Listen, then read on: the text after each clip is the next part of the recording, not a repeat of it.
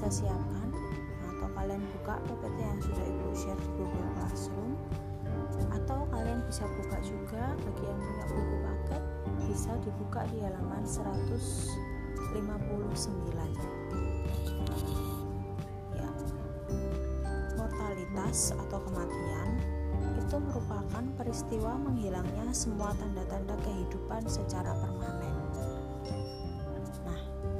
kematian atau mortalitas ini itu disebabkan oleh dua faktor yaitu ada faktor pendukung dan ada faktor penghambat. Nah, untuk faktor pendukung kematian itu ada tiga. Jadi ada yang pertama ada bencana alam. Nah, kenapa dikatakan bencana alam sebagai faktor pendukung kematian? Nah, karena kalau ada suatu peristiwa bencana alam, entah itu tsunami, banjir, gempa bumi, itu pasti kalau ada korban jiwa berarti kan menandakan kalau di situ tingkat kematiannya bertambah. Jadi salah satu faktor pendukung dari dari kematian adalah bencana alam. Yang kedua, itu meningkatnya beragam penyakit. Nah, ini eh, penyakit seperti yang sekarang ini baru terjadi ya, virus corona.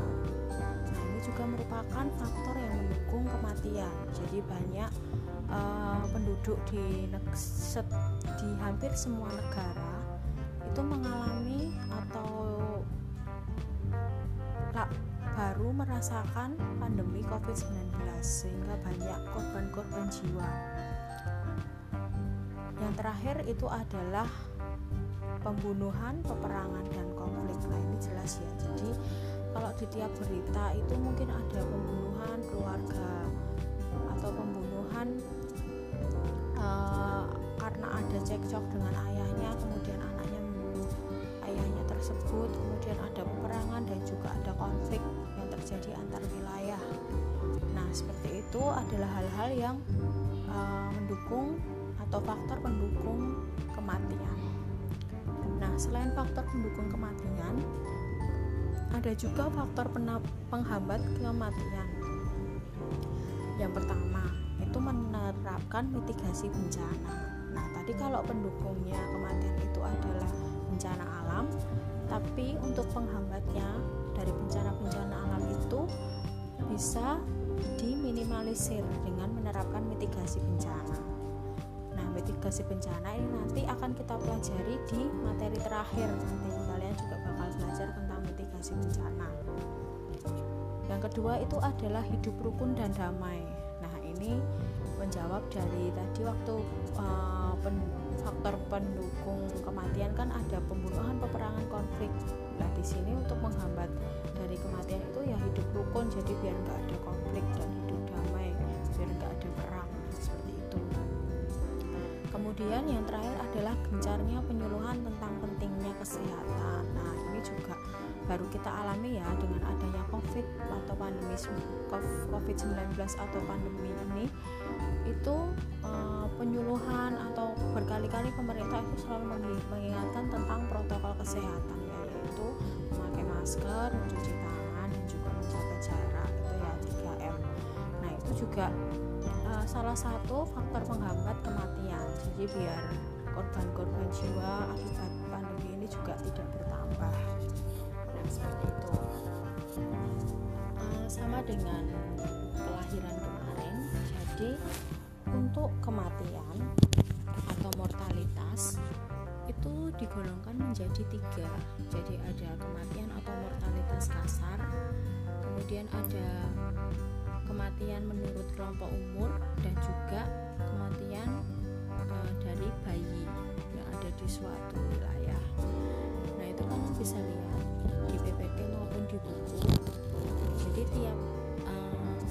jenis dari kematian itu ada rumusnya nah yang pertama itu kalau di PPT tidak ada keterangannya tapi di sini ibu akan mencoba menerangkan untuk keterangan tiap rumusnya jadi yang pertama itu ada uh, kematian kasar atau mortalitas itu ada rumusnya D per P dikali K. Nah, D di sini apa? D di sini adalah jumlah penduduk yang meninggal dunia. Kemudian P P-nya itu apa? P adalah jumlah penduduk di suatu wilayah. Kemudian K K itu seperti kelahiran kemarin K itu konstanta dan nilainya serat, selalu seribu. Nah ini nanti kalian bisa lihat dalam penerapan contoh soalnya sudah ada di PPT itu sudah ada cara mengerjakannya juga kalian bisa lihat di situ. Kemudian untuk uh, kematian atau mortalitas menurut kelompok umur itu ada rumusnya. Dx per px kali k. Nah dx itu adalah jumlah penduduk yang meninggal dunia pada usia tertentu. Sedangkan px itu adalah jumlah penduduk pada usia tertentu dikali k k nya itu sama 1000 nah nanti kalian uh, penerapan soalnya bisa dilihat di slide-slide selanjutnya ya. Itu nanti uh, kalian bisa pelajari sendiri di situ.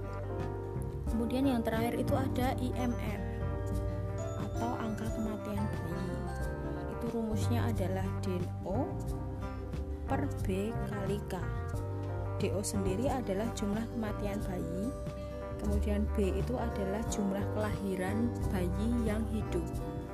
Dikali K K adalah konstanta nah itu juga ibu sudah uh, memberikan apa namanya memberikan contoh soalnya penerapannya di slide selanjutnya. Itu kalian bisa lihat di sini di PPT maksudnya nah uh, ini untuk kematian dan untuk kematian atau mortalitas selanjutnya nanti akan ibu bahas tentang komposisi penduduk dan juga kepadatan penduduk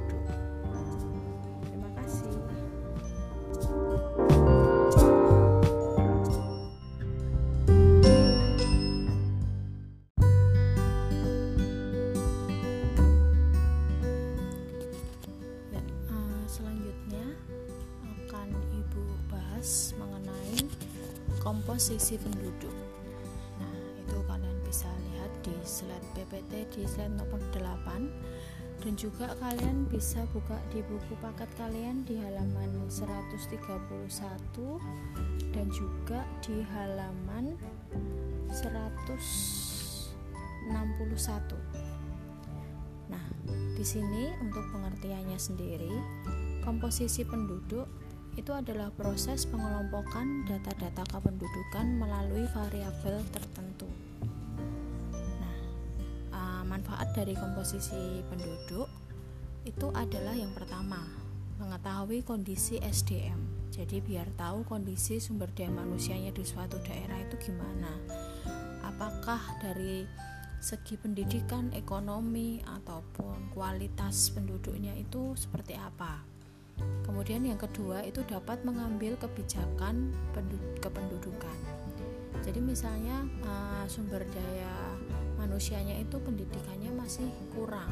Nah, kebijakannya apa ya dengan membantu penduduk-penduduk yang punya pendidikan yang masih kurang tersebut mungkin ada program beasiswa, kemudian dana BOS atau sekolah gratis dan lain-lain supaya penduduk atau manusia di daerah tersebut itu dapat merasakan pendidikan yang selayaknya. Nah, seperti itu sebagai contoh. Kemudian yang ketiga itu ada membandingkan keadaan penduduk. Nah, di sini dengan adanya komposisi penduduk itu pemerintah dapat tahu gitu loh penduduk di daerahnya itu dari tahun ke tahun itu keadaannya gimana apakah semakin apakah lebih baik atau malah semakin buruk nah itu adalah uh, manfaat dari komposisi penduduk. Nah, komposisi penduduk itu diklasifikasikan itu berdasarkan empat ya. Ada dari segi biologis, ada segi sosial ekonomi, dan ada segi geografis. Untuk biologis itu berkaitan dengan umur dan jenis kelamin.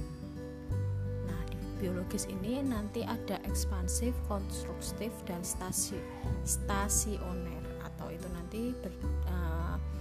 bicara tentang piramida penduduk di situ. Nah, untuk yang sosial itu ada tingkat pendidikan, status perkawinan. Kemudian ekonomi itu ada lapangan pekerjaan, jenis pekerjaan dan tingkat kepadatan penduduk. Untuk geografis itu ada berdasarkan tempat tinggal di perkotaan atau perdesaan, provinsi, kabupaten atau kota. Itu bisa kalian lihat untuk uh, penduduk menurut umur. Itu di sini perencanaan pembangunan seperti kebutuhan tenaga kerja dan wajib belajar wajar 9 tahun. Kemudian itu ada ekspansif, konstruktif, dan stasioner itu kalian bisa buka di buku paket di halaman 132 jadi kalau uh, ekspansif itu adalah jika sebagian besar penduduk berada dalam kelompok umur muda Tipe ini biasanya terdapat pada negara-negara yang memiliki angka kelahiran dan angka kematian tinggi. Kalau konstruktif itu jika penduduk yang berada di kelompok termuda jumlahnya sedikit. Tipe ini terdapat pada negara-negara dengan tingkat kelahiran rendah. Yang terakhir adalah stasioner.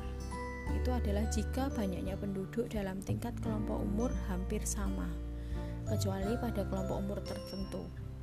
Tipe ini terdapat pada negara-negara yang memiliki tingkat kelahiran dan tingkat kematian yang rendah. Nah, bagi kalian yang nggak punya buku paket, kalian mungkin bisa nanti browsing di Google ya. Jadi untuk piramida penduduk ekspansif itu gambarnya yang seperti apa, konstruktif atau stasioner itu yang seperti apa. Oke, selanjutnya Ibu akan melanjutkan. Jadi dalam komposisi penduduk itu ada hitungannya. Jadi ada dua hitungan, kita langsung buka aja di buku paket kalian di 161 jadi langsung kalian buka di 161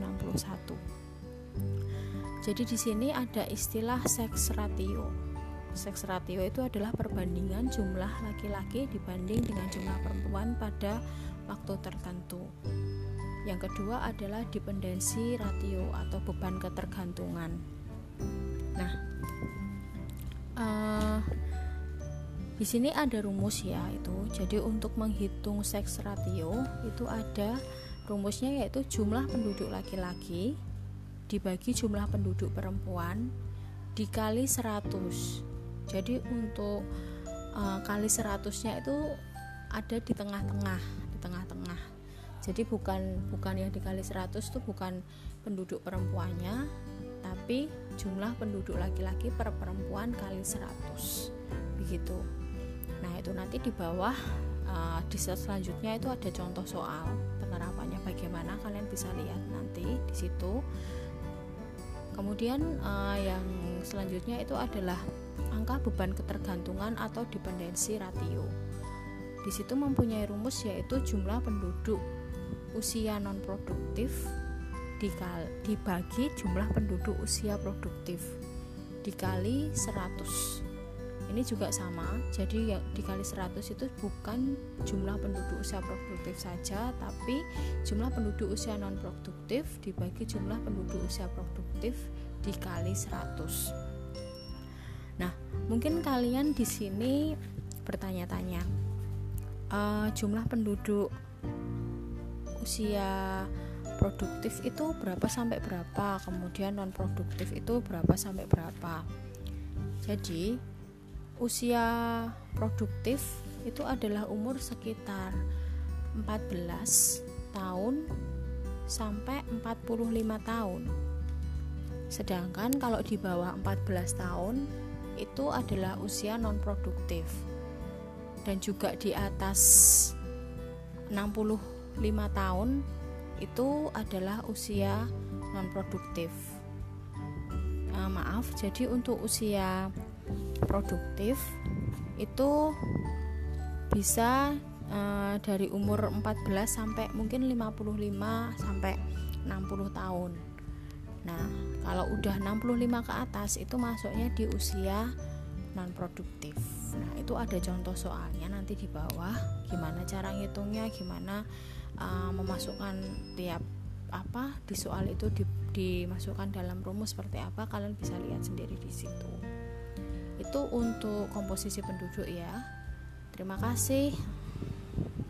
Selanjutnya nanti yang terakhir adalah tentang kepadatan penduduk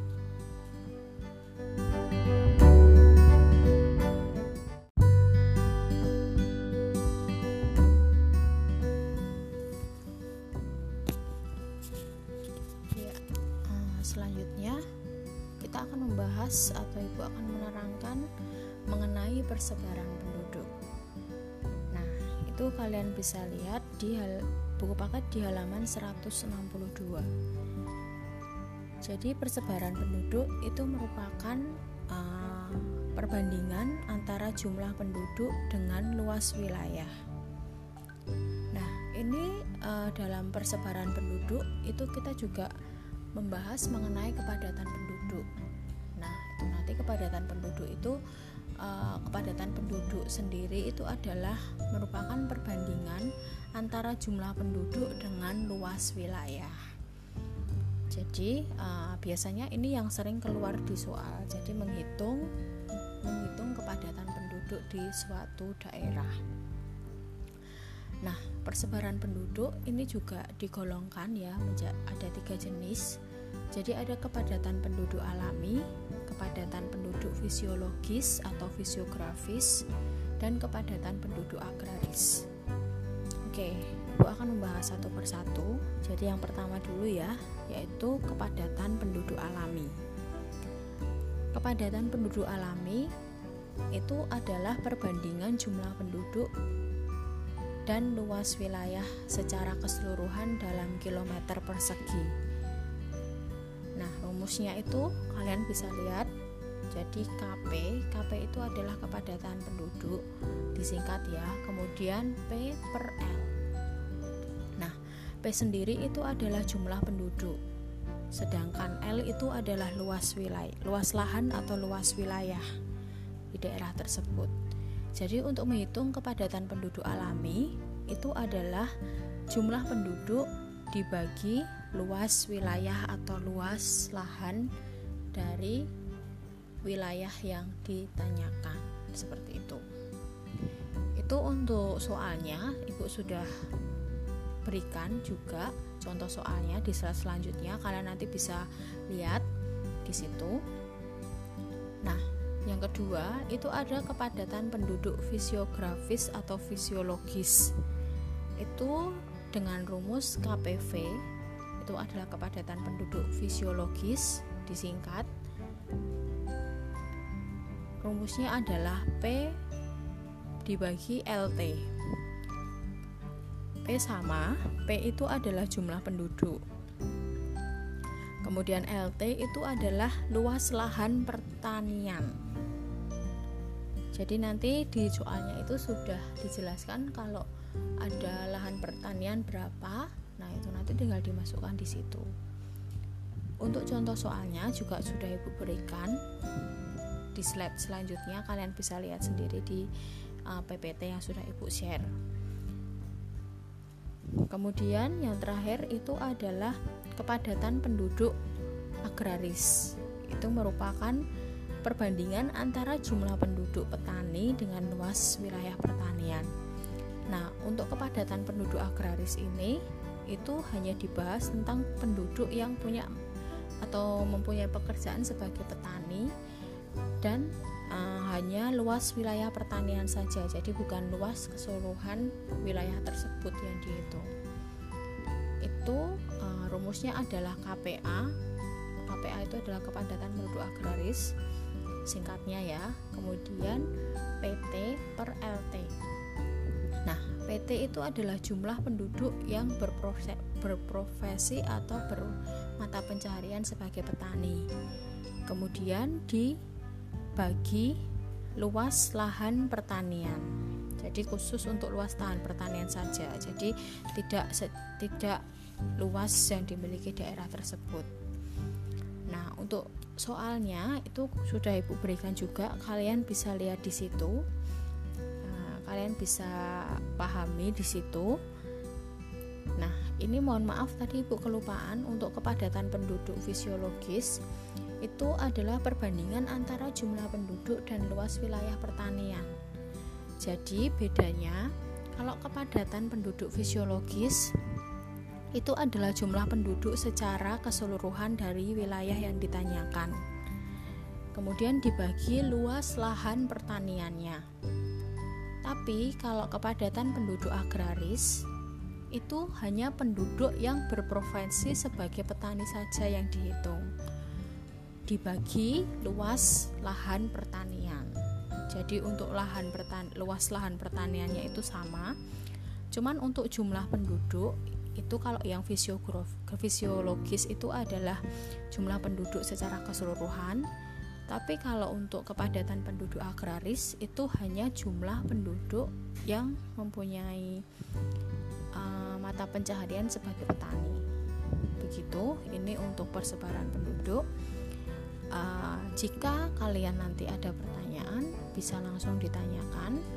Kemudian ibu juga sudah menge-share atau sudah menjadwalkan untuk tugas yang akan kalian kerjakan. Jadi tugasnya berkaitan dengan materi ini, contoh-contoh soal untuk materi dari kematian, komposisi dan persebaran penduduk ini.